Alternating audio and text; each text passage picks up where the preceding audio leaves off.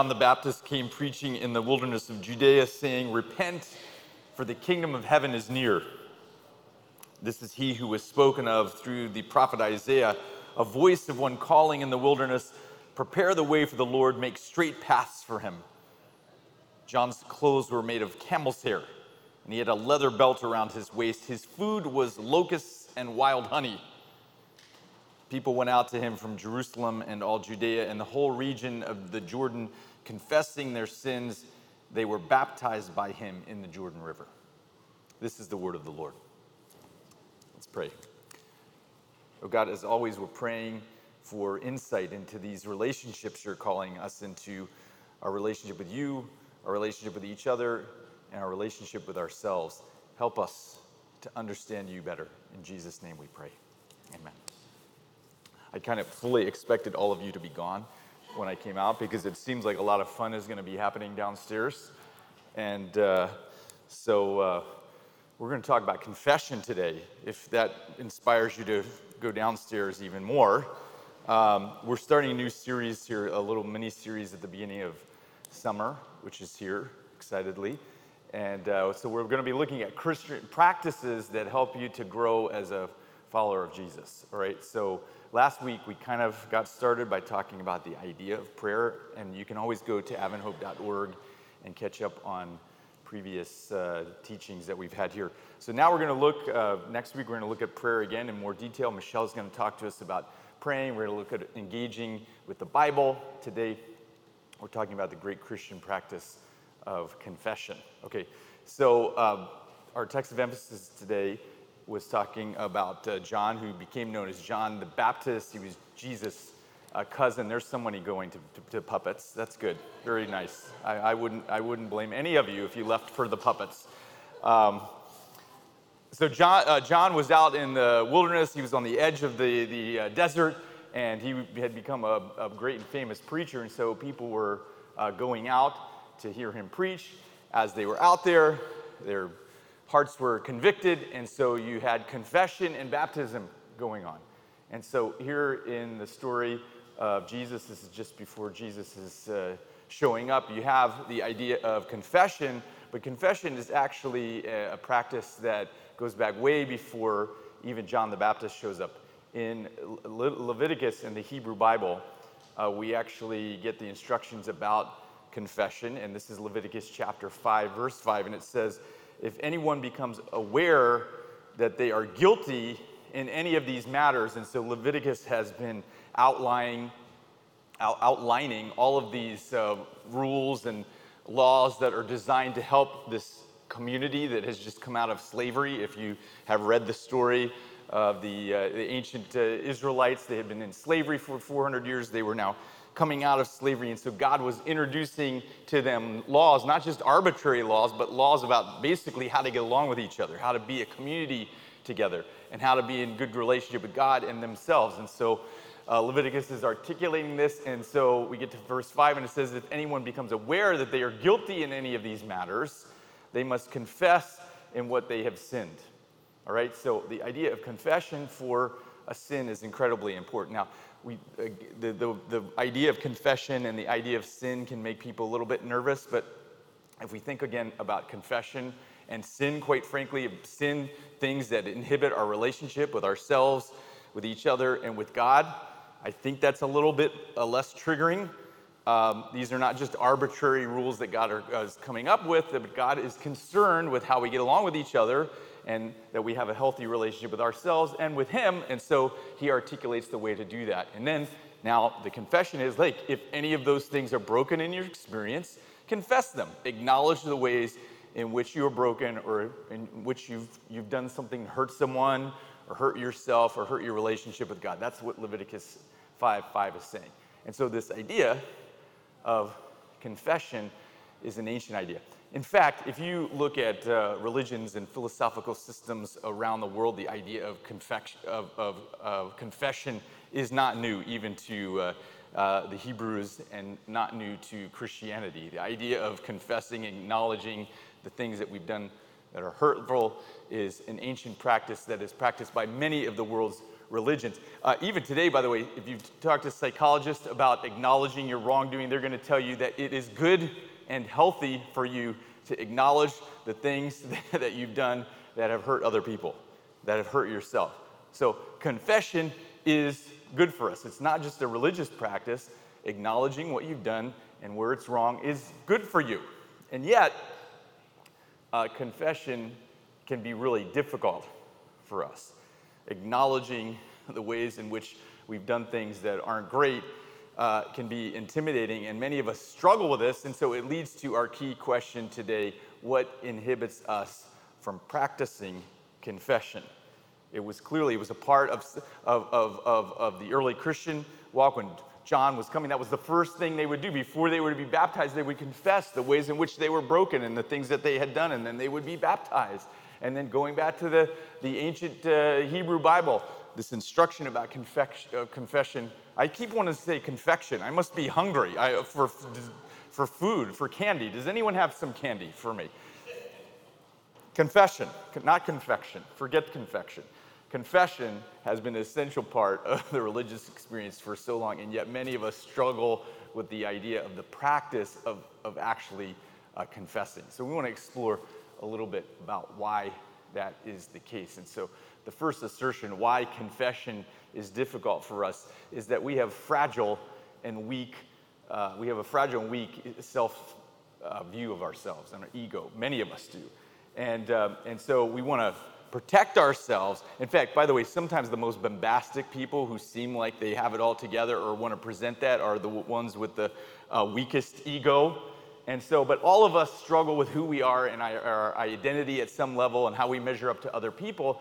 And this weakness or perceived weakness inhibits our ability to confess because we don't like to admit wrongdoing and that we've done something wrong because when we admit some, that we've done something wrong, it uh, may indicate, we may think, it may indicate to somebody else that we are weak or we're not who we say we are, and that inhibits our ability to con- confess because we're like, you know, what are other people going to think of me? And that fragile uh, ego of ours is, is doesn't want to uh, doesn't want to be perceived in a, a bad way, and so it's difficult for us to admit wrongdoing. It makes us look weak. Uh, oftentimes we uh, we associate our actions with our identity. This is another issue. Like if you do something that was hurtful or wrong, we don't want to admit that because that might reflect on our identity. But you know, your actions and your identity are two different uh, things. But when we associate those two together, again, we, we may not want to admit our wrongdoing because it's going to make us feel like or sound like to someone else a bad person and that we have a bad character or that our identity is, is somehow uh, hindered. And so all of these things affect our ability to confess. Now, the bad news here is that religion often hasn't helped with this, and Christianity in particular, and we're in an Adventist community, we're just going to be transparent here. Adventism has not always helped with this. Um, we've leaned into uh, other practices, things that we feel like you should uh, uh, do, and when you lean into that a little bit too heavily, uh, you can start thinking moralistically or legalistically, and then everybody starts judging each other. By the way, we judge each other because we don't want to judge ourselves. Judging ourselves is too painful. You start judging yourself, that's painful. So, what do you do? You judge somebody else. Uh, and uh, if your religion is based on being a good person or doing the right thing, then uh, we recognize that we're not very good at doing those things and we don't want to judge ourselves, so we start judging everybody else. And when you have a community that is judging each other, the whole idea of confession just isn't going to work, right? Uh, the, the Apostle James, he instructed believers, if you can believe this, to, I actually have it here. This is James chapter 5, verse 6. It says, Confess your sins to each other. This is instruction from one of Jesus' apostles confess your sins to each other and pray for each other so that you can be healed. So James is like, confession is so important that you should do it with each other. You should share your weaknesses and share your mistakes and share the things that you've done with wrong with each other. But most Christians, many avids, would never do this. because the community is not a safe community because the community is known for judging each other. Okay? Because uh, we've rooted our identity in being a good person and uh, doing the right thing. And if, if that's what your identity is, you cannot admit that you haven't done the right thing. Because then how's that going to reflect on you? So Christian communities, unfortunately, have not encouraged confession, but they exacerbated the problem of not practicing a confession because we're all scared of what somebody else is going to think if we confess with each other.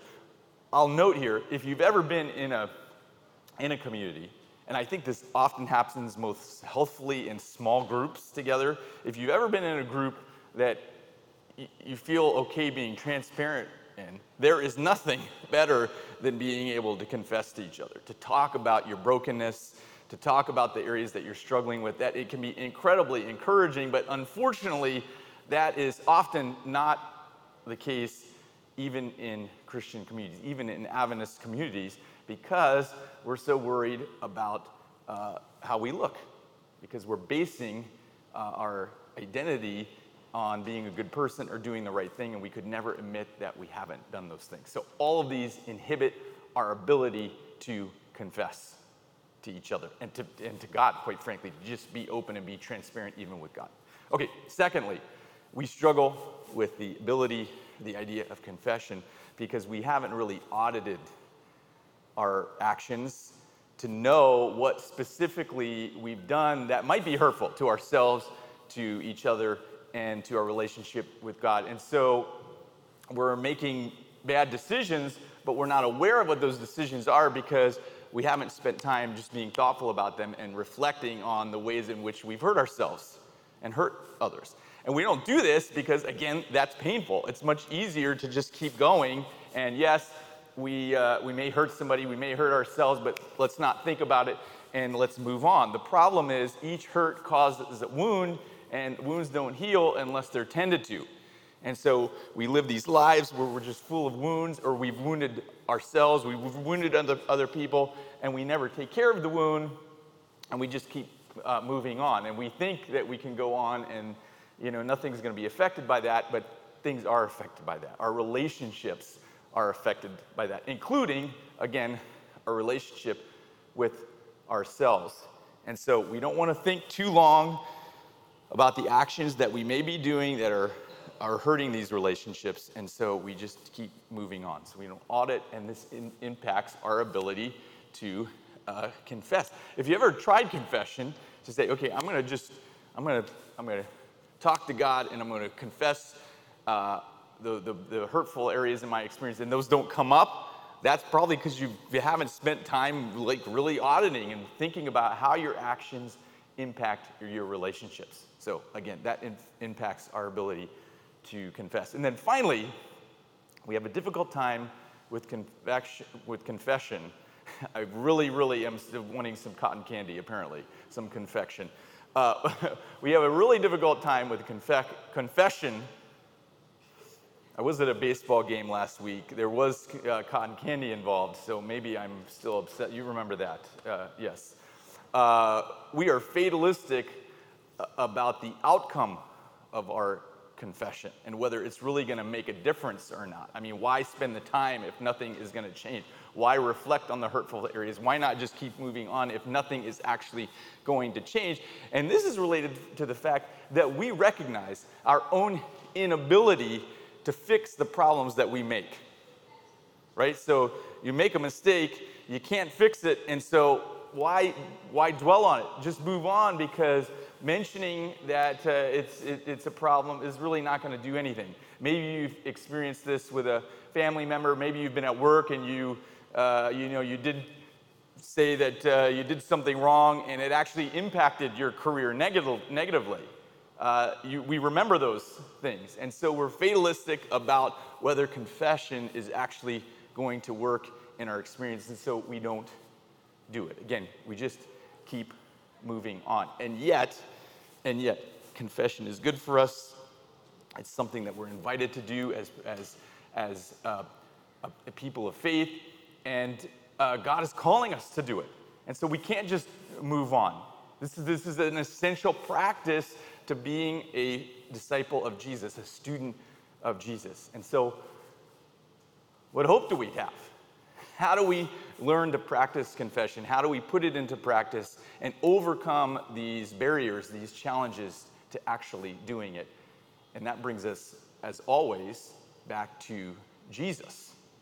You know, if we are confessing to the, the, the great God of the universe, the God who came as a, a man and lived and died and rested and rose again, if, if Jesus is the one that we are confessing to, then we have great hope. Um, when Jesus was dying, he was literally nailed to a cross between two criminals. We read these words. They came to the place called the skull. Uh, he was crucified there along with two criminals, one on his right and one on his left. And Jesus said, Father, forgive them, for they don't know what they're doing. Now, this idea of forgiveness that runs throughout the Bible, but is rooted in the work of Jesus, is incredibly important.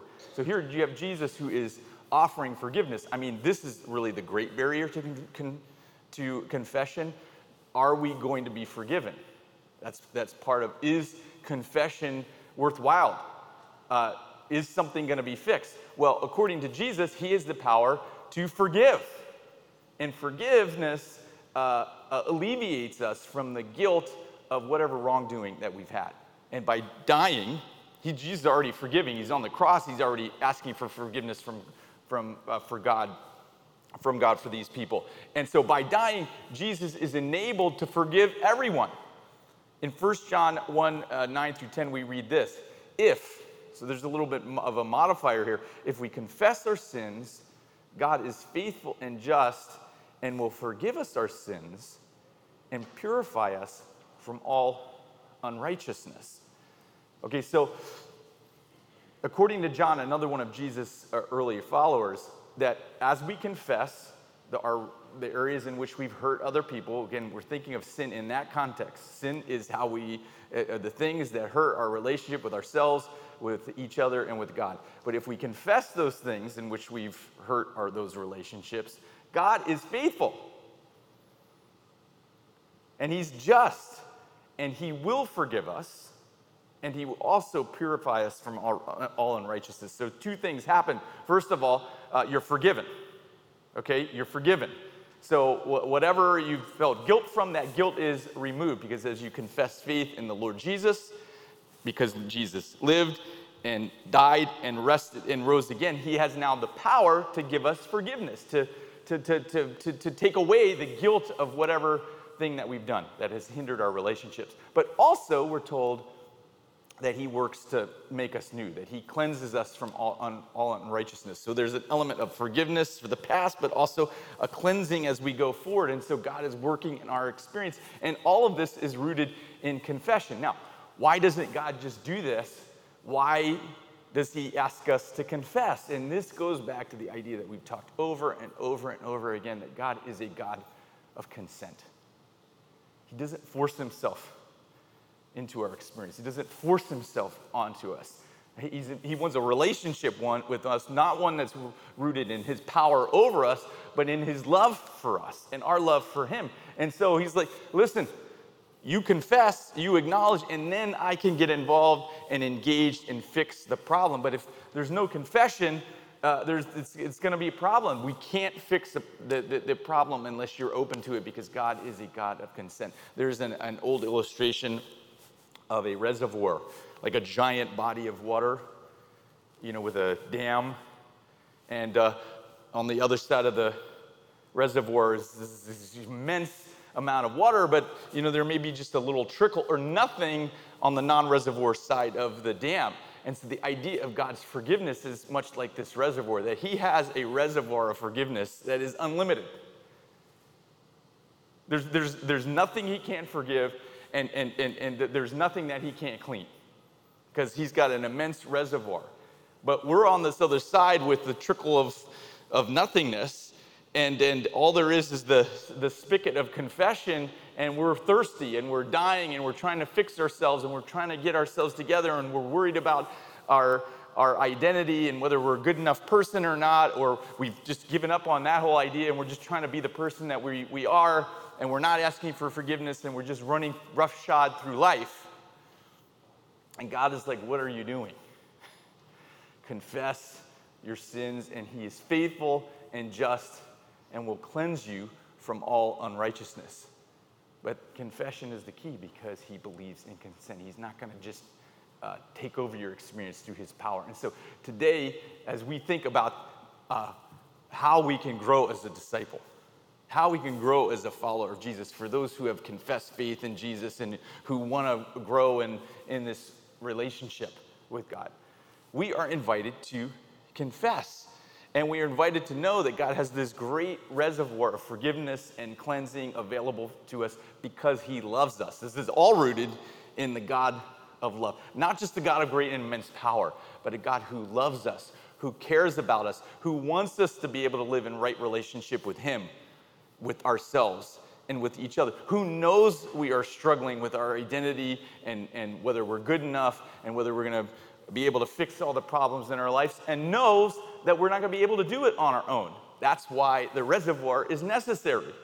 He's got the power, He's got the power to forgive and to, to, to give us all that we need. And so God is calling us, inviting us into this relationship that is rooted in consent. Our confession allows Him to do the work that only He can do. Cleanse us from our sin, cleanse us from our brokenness, forgive us and help us to be in right relationship, even with ourselves. So many of us are conflicted because we are not in right relationship with ourselves. That is painful. That's a difficult place to be, but you don't have to be in that place. God is inviting us into a relationship with Him, and that relationship requires confession, acknowledging the ways in which we've hurt our relationships, and letting God do what only He can do to cleanse us and to fix us so that we can move forward in love and grace and mercy for Him, for ourselves, and for each other. And so, may we confess. last week we talked about a confession of faith. A confession of faith is acknowledging or just uh, uh, verbally acknowledging that you believe in God's work okay? There's confession. Today we're talking about confession of sin. And so last week we suggested, hey, a confession of faith is you wake up in the morning, you just say a confession like, I believe in the power of the resurrection and I want God's Spirit to work within me. It's a confession of faith. Now you can add to that in the morning a confession of uh, a, a, a, confession of sin, a confession of brokenness, which goes right along with it. God, help me in my brokenness. Help me to identify my brokenness. I would imagine that the first time you go to try to just confess your brokenness, you're going to have a difficult time grasping exactly what it is that is affecting your, your brokenness. All right? So the first prayer is just a prayer help me to see the ways in which I'm broken, in which I've hurt myself, in which I've hurt others, in which I've hurt my relationship with you. That's a great and simple and easy way to start this journey of discipleship as we learn to confess. And as we do this, the reservoir is open, and God's grace and mercy and love can cleanse us from all unrighteousness and forgive us of our brokenness. And so, may God do this in us today. Amen.